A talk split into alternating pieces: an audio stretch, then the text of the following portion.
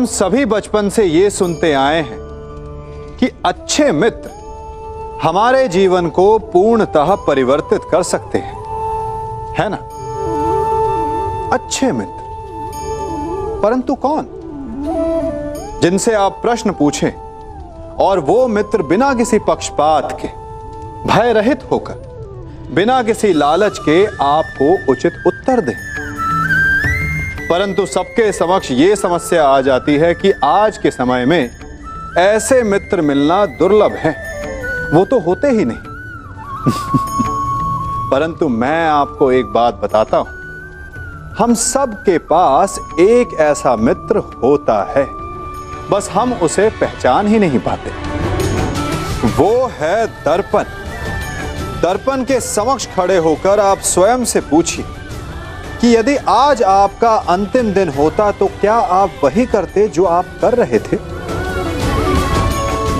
आपको उत्तर मिले या ना मिले, परंतु आपकी दिशा अवश्य बदलेगी। इसलिए आपसे अतिरिक्त, आपका सबसे घनिष्ठ मित्र, सबसे अच्छा मित्र और कोई नहीं। जो संसार में आया है, उसे जाना ही है।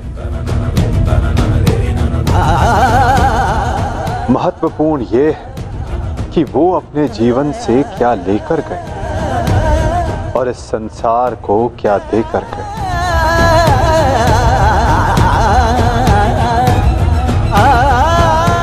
एक वृक्ष की जब पत्तियाँ झड़ती हैं तो वो वृक्ष पत्तियों के झड़ने का शोक नहीं मनाता। अपितु नई पत्तियों का स्वागत करता है। नवजीवन को आगे बढ़ाता है।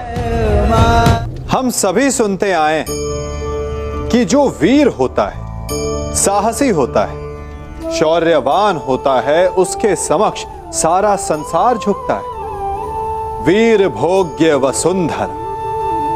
परंतु वीरता है क्या? शौर्य क्या है? साहस क्या है? साहस युद्ध नहीं। वीरता विजय नहीं। शौर्य कभी ना गिरना नहीं। साहस किसी चुनौती के समक्ष खड़े होने का भाव है। तो वीरता, उस चुनौती को उत्तर देने के लिए पूर्ण परिश्रम लगा देना है। और शौर्य शौर्य का अर्थ है गिरकर फिर से उठने का साहस रखना। बार बार प्रहार करके वीरता दिखाना। निरंतर प्रयास करते रहना। निरंतर परिश्रम करते रहना।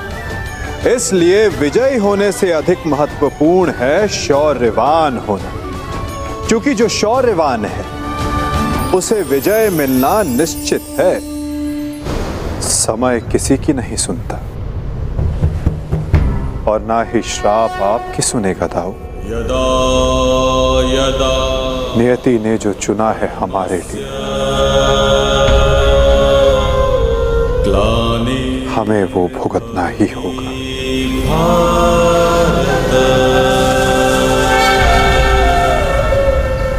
अभ्युत्थानम् अधर्मस्य।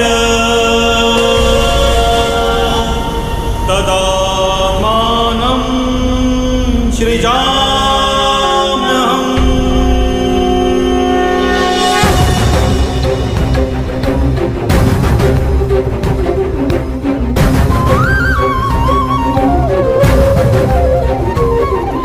हर एक सरकंडे में एक आहुति छिपी है दाऊ।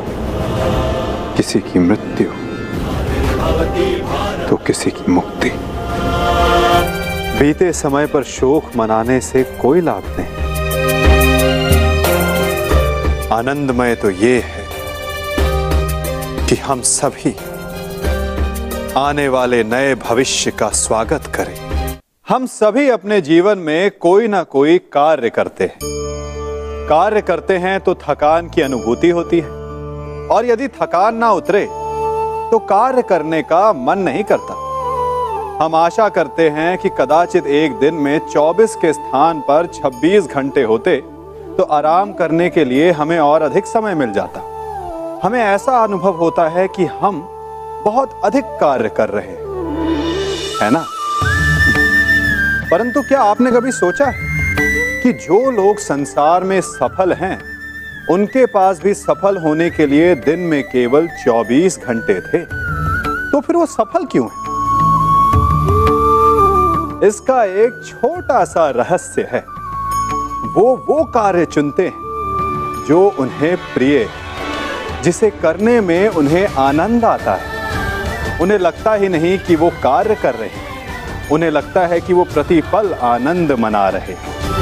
और जब आप आनंद मनाते हो तो थकान कैसी? इसलिए यदि आप जीवन में कोई भी कार्य करें तो वो आपके मन को भाना चाहिए, या जो कार्य आप कर रहे हैं, उसे अपने मन को भा देने दो। सफलता आपको मिलेगी। यही तो जीवन है पार्थ आनंद के साथ पीड़ा अंधकार के साथ प्रकाश उत्थान के साथ पतन और निर्माण के साथ विनाश कहीं ना कहीं जुड़ते ही हैं पार्थ परिहास और उपहास में अंतर होता है साम। परिहास संग में उपस्थित सबको आनंद देता है। और उपहास किसी एक को पीड़ा देता है।